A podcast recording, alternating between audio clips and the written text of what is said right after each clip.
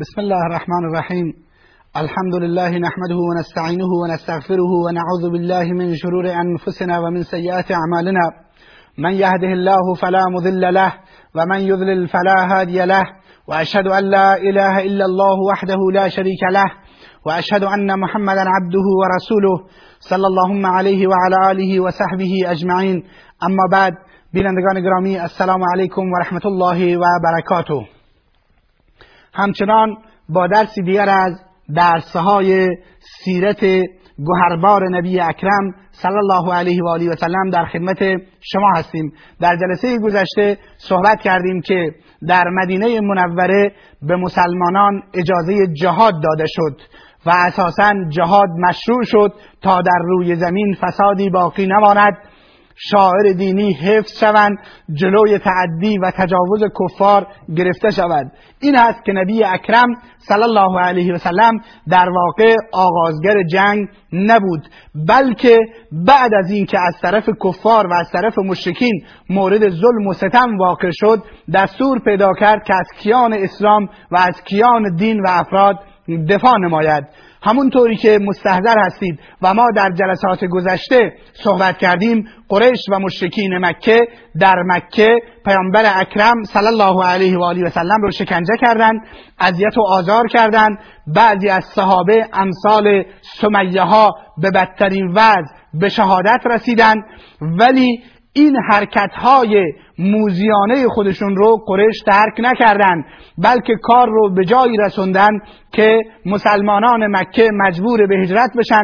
اموال بسیاری از مسلمانان رو مصادره کردند و اینگونه ظلم و ستم بزرگی صرفا در برابر گروهی که صرفا می‌گفتند ربنا الله پروردگار ما الله هست روا داشتند و این این میطلبید که مسلمانان از خودشون در برابر این شکنجه ها و اذیت و آزارها و مصادره اموال و این سری مسائل از خودشون دفاع بکنند اونهایی که اسلام رو متهم به خشونت و خشونت طلبی می‌کنند باید بدانند که همیشه آغازگر خشونت و آغازگر ظلم و آغازگر ستم کفار و مشرکین و جنایتکاران بودند و هستند و این مسلمانان هستند که از خودشون در برابرشون دفاع می‌کنند به هر حال بعد از اینکه مسلمانان وطنشون رو در مکه ترک کردند و به مدینه منوره رفتن باز هم حرکت ایزایی قریش علیه مسلمانان پایان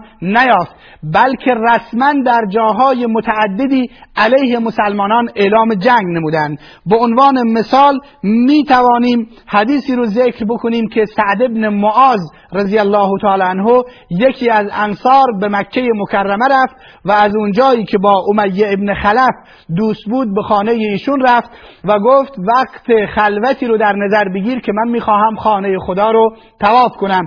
به هر حال وقت ظهر که خلوتتر بود بیرون شد با امیه و می‌خواست برای تواف خانه خدا برود. در مسیر راه با ابو جهل برخورد کردند. ابو جهل از امیه پرسید این کیست؟ امیه گفت سعد ابن معاذ هست. ابو جهل بهش گفت که سوگند به خدا شما مجموعه انسان بیدین رو در کنار خودتون و در شهرتون جای دادید.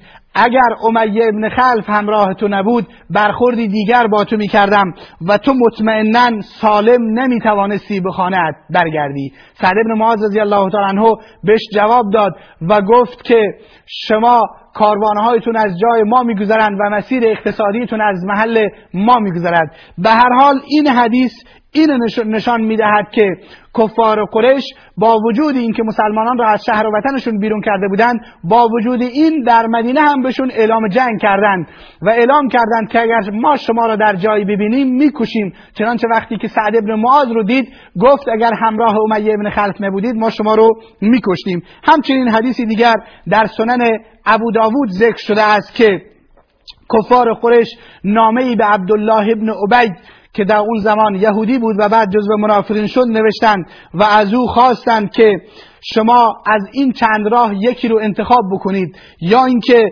اینها رو از شهرتون بیرون کنید محمد را از شهرتون بیرون کنید یا اینکه با اونها بجنگید یا اینکه ما به سوی شما حرکت می‌کنیم و ما با شما خواهیم جنگید. وقتی که این نامه به عبدالله ابن ابی رسید عبدالله ابن ابی طرفداران و اطرافیان خودش رو جمع کرد و داشت خودش رو برای یک اقدام نظامی و جنگی علیه پیامبر اکرم صلی الله علیه وسلم آماده می کرد که پیامبر از این جریان مطلع شد وارد مذاکره شد با عبدالله ابن ابی. گفت چه کار می‌کنید؟ می‌خواهید فرزندانتون رو بکشید؟ می‌خواهید مردم مدینه رو که فرزندان و خیشاوندان شما هستن بکشید؟ این کار منطقی نیست. در نتیجه منصرف شدند. این دوتا جریان اینگونه نشان می‌دهند که قریش بعد از اینکه مسلمانان را از مکه هم بیرون کردند باز هم خودشون اعلام جنگ کردند و با مسلمانان آماده جنگ شدند. این هست که وقتی که این گونه شد پیامبر اکرم صلی الله علیه وسلم هم از طرف خداوند اجازه جنگ پیدا کرد و حرکت های نظامی پیامبر اکرم صلی الله علیه وسلم برای اولین بار آغاز گردید. پیامبر اکرم صلی الله علیه وسلم شنید که ابو سفیان با کاروانی از نزدیکی مدینه حرکت می کند پیامبر اکرم صلی الله علیه وسلم مجموعی از یارانش را برداشت و به سوی ابو سفیان به راه افتاد. اما کاروان رو نیافت و درگیری در اون صورت نگرفت که و پیامبر اکرم صلی الله علیه وسلم به جایی به نام ابوا یا ودان که از این به عنوان غزوه ابوا یا ودان یاد می شود تا اونجا رفت. اما برخورد نظامی صورت نگرفت و پیامبر اکرم صلی الله علیه و سلم برگشت. باز هم در سال اول هجری پیامبر اکرم سریه سیف البحر اتفاق افتاد. در این سریه این سریه در رمضان سال اول هجری اتفاق افتاد.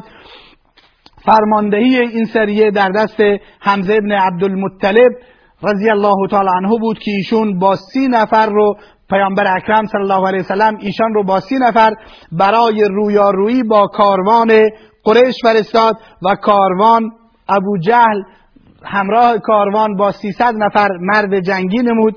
این کاروان به مکانی به نام سیف رفتند. اونجا در برابر یکدیگر سفارایی نمودند. اما فردی به نام مجدی ابن امر جهنی دخالت نمود و بدون از اینکه جنگی صورت بگیرد باز هم برگشتند. باز هم سریه دیگری در شوال سال اول هجری اتفاق افتاد. پیامبر اکرم صلی الله که معروف به سریه رابق است. پیامبر اکرم صلی الله علیه وسلم عبید ابن حارث رو با شست نفر به سوی کاروانی ابو سفیان فرستاد که خبر شد که ابو سفیان با کاروانی از اینجا میگذرد. به اونجا فرستاد. تیراندازی صورت گرفت. اولین تیری را که در راه خدا پرتاب نمود سعد ابن ابی وقاص رضی الله تعالی عنه بود اما باز هم جنگی صورت نگرفت. همچنین به دنبال این سریه خرار باز هم صورت گرفت. پیامبر اکرم صلی الله علیه وسلم گروه نظامی رو با برخورد برای قوافل قریش فرستادند. باز هم غزوه بوات غزوه صفوان و غزوه زل و شیره اینها در واقع حرکت های نظامی بودند که پیامبر اکرم صلی الله علیه و آله و سلم در برابر کاروان های قریش انجام می‌داد. حالا شاید این سوال مطرح بشود که چرا کاروان های قریش مورد حمله قرار می گرفتند علتش این بود که اولا که بسیاری از اموالی که در این کاروانها وجود داشت اموال مصادره شده مهاجرینی بودند که از مکه بیرون بیرونشون کرده بودند و در واقع این حق مسلمانان بود. پیامبر اکرم صلی الله علیه و سلم از طرفی می‌خواست این حق مسلمانان به اونها برگردد و از طرفی دیگر می‌خواست به قریش بگوید ببینید دست از انادتون بردارید و دست از مخالفت با دعوت شکنجه مسلمانان کشتن مسلمانان بردارید وگرنه اقتصاد شما در خطر است. مسیر اقتصادی شما از اینجا میگذرد. این است که با این حرکت های نظامی و با این دسته ها و گروه هایی که پیامبر اکرم صلی الله علیه و سلم اعزام می داشت می‌خواست اونها را متوجه این مطلب بنماید. از اونجایی که اینجا ما زیاد درباره سریه و غزوه صحبت می‌کنیم باید بگوییم سریه به اون دسته نظامی گفته می شود که پیامبر اکرم صلی الله علیه وسلم درش حضور نداشتند بلکه گروهی رو از مسلمانان برای انجام مأموریت نظامی میفرستادند. و غزوه به اون جنگی گفته می شود که پیامبر اکرم صلی الله علیه و آله و سلم درش حضور داشتند و شخصا اون غزوه رو فرماندهی می‌کردند جنگ رو فرماندهی می‌کردند به اینها غزوه گفته می شود یک سریه مهمی دیگری که در سال رجب سال دوم هجری اتفاق افتاد سریه نخله هست و اون به این صورت هست که پیامبر اکرم صلی الله علیه و آله و سلم به عبدالله ابن جهش رضی الله تعالی عنه نامه ای داد و دوازده نفر که در مجموع همراه دوازده نفر همراهش کرد و به عبدالله گفت این نامه رو باز نکنی تا زمانی که به دو, دو روز راه رفتی. بعد از اینکه دو روز راه رفتی این نامه رو باز کن. عبدالله با این دوازده نفر حرکت کردند و بعد از راه پیمایی دو روز این نامه رو باز کردند. وقتی که نامه رو باز کردند دیدن در نامه نوشته شده به مسیرت ادامه بده تا به نخله برسی. به نخله که رسیدی کاروان قریش از اونجا عبور می‌کند. اخبار کاروان را برای ما بفرست. نگاه کن اخبار کاروان چه وضعیتی دارد و چه مسیری را طی کند این اخبار را برای ما بفرست. عبدالله ابن جهش رضی الله تعالی عنه فرمود شنیدم و اطاعت کردم. به یارانش گفت ببینید مسئله مسئله مرگ و شهادت است. اگر کسی نمی‌خواهد مرا همراهی کند همراهی نکند. اما من مسیرم را ادامه می‌دهم. اما همه یاران عبدالله ابن جهش او را همراهی کردند تا اینکه به نخله رسیدند. در نخله وقتی که اونجا رسیدن در نخله کمین کردند کاروان قریش به اونجا به سرزمین نخله رسید. صحابه دیدند که این روز آخرین روز ماه رجب یعنی ماه حرام هست. گفتند امروز اگر با اونها درگیر بشیم این ماه رجب هست و درگیری در آن حرام هست. و اگر امروز در با اونها درگیر نشیم کاروان از سرزمین هل بیرون میشه وارد سرزمین حرم میشه و باز هم در سرزمین حرم خونریزی و جنگیدن جایز نیست. به حال بعد از شور و مشورت به این نتیجه رسیدن که با کاروان قریش درگیر بشن و اونجا با کاروان قریش درگیر شدن از قریشیان یک نفر رو کشتن و دو نفر را به اسارت گرفتن و مقداری از اموالشون رو هم به غنیمت گرفتن. وقتی که این کار رو کردن خدمت پیامبر اکرم صلی الله علیه و سلم رسیدن. پیامبر اکرم صلی الله علیه و سلم گفت من به شما چنین دستوری نداده بودم. این هست که غنایم رو از اونها تحویل نگرفت اسیران را هم از اونها تحویل نگرفت. مشرکین از این فرصت استفاده زیادی کردند سرصدا کردند گفتند ببینید محمد حد که حرمت کرد نسبت به ماهای حرام و خواستند یک جنگ تبلیغاتی اینگونه علیه رسول خدا صلی الله علیه و آله و سلم راه بیاندازند و صحبت زیادی کردند. بعد از اون خداوند عزوجل آیه 217 سوره بقره رو نازل فرمود و تکلیف همه چیز رو مشخص کرد. اونجایی که فرمود یسالونک عن الشهر الحرام قتال فیه قل قتال فیه کبیر و صد عن سبیل الله و کفر به والمسجد الحرام و اخراج اهله منه اکبر از توی پیامبر در مورد ماه حرام می‌پرسند در مورد جنگیدن در ماه حرام می‌پرسند. قل قتال فیه کبیر بگو جنگیدن در ماه حرام گناه بزرگی است. این درسته ما قبول داریم که جنگیدن در ماه حرام گناه بزرگی است. اما صد عن سبیل الله جلوی راه خدا و دعوت خدا رو گرفتن و کفر به خدا و جلوی مسجد الحرام رو گرفتن از اینکه مردم درش نماز بخونن و اخراج و اهلی و بیرون کردن ساکنان مسجد الحرام اکبر و الله. از این جنگیدن در ماه حرام بزرگتر است شما چرا کارهای خودتون رو در نظر نمی‌گیرید؟ شما بودید که مسجد الحرام رو سرزمین حرم رو حد که حرمت کردید. مسلمانان رو شکنجه و اذیت و آزار کردید. ساکنان مکه سرزمین حرم رو ازش بیرون کردید. جلوی دعوت صد شدید. این همه کار رو کار خلافی را که شما انجام می‌دید در نظر نمی‌گیرید. اینی که جنگی بدون خواسته هم در سرزمین در ماه حرم اتفاق افتاده نسبت به این اعتراض می‌کنید. وقتی که این وضعیت روشن شد پیامبر اکرم صلی الله علیه وسلم اسیران رو آزاد کرد و فردی را که کشته شده بود خونبه هایش را پرداخت نمود. و در واقع این همون کاروانی بود که بعد از اون باعث جنگ بدر شد. وقتی که از اینجا در رفت و وقت هنگام برگشت جنگ بدر درش اتفاق افتاد.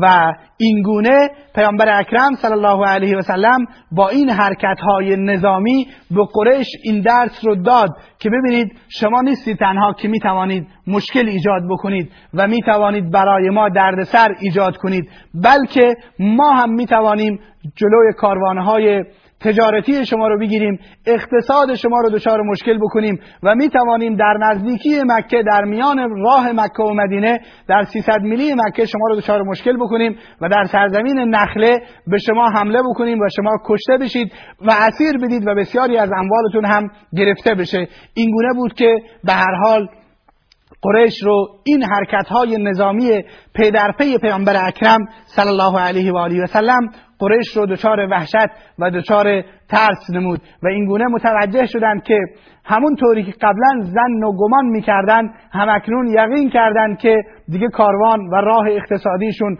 مورد تهدید واقع می شود پیامبر اکرم صلی الله علیه و سلم کار دیگر که در این حرکت های نظامی که انجام می‌داد در واقع در کنارش این کار رو انجام می‌داد این بود که با قبائلی که در اطراف مدینه بودند مثل بنی زموره مثل جهنه و بسیاری دیگر عهد و پیمان عدم تعرض امضا می‌کرد تا این گونه خیالش راحت باشد و اون دشمن اصلی رو که قریش باشد بتواند جلوی اونها رو بگیره. همچنین در کنار اینکه پیامبر اکرم صلی الله علیه و سلم این حرکت های نظامی رو انجام می‌داد و دشمن رو مرعوب می ساخت و در واقع می‌خواست حقوق مسلمانان رو از دشمن بگیرد. ساختار تربیتی قرآن کریم و آموزشی قرآن کریم همچنان ادامه داشت. چنانچه آیات اولیه سوره بقره در واقع اولین آیاتی هستند که در مدینه منوره نازل شدند و خداوند عزوجل انسانها رو در این آیات به سه گروه مؤمن کافر و منافق تقسیم کرد و صفات منافقین رو چنانچه از این به بعد مسلمانان با پدیده جدیدی به نام نفاق برخورد می‌کنند صفات منافقان را برای اونها برشمرد. برای مسلمانان برشمرد. و گفت ببینید شما در جامعه مدینه با پدیده به نام نفاق انسانهای دروی دروی روبرو هستید که اینها مشکلات زیادی رو در مسیر دعوت ایجاد خواهند کرد. همچنین قرآن کریم در اینجا دیگه دعوت رو عموما برای مردم اعلام کرد در آیت اولی سوره بقره بقره و فرمود یا ایها الناس اعبدوا ربکم الذی خلقکم. ای مردم آن پروردگارتان را عبادت کنید که شما را آفریده است. و الذین من قبلکم و کسانی را قبل از شما هستند.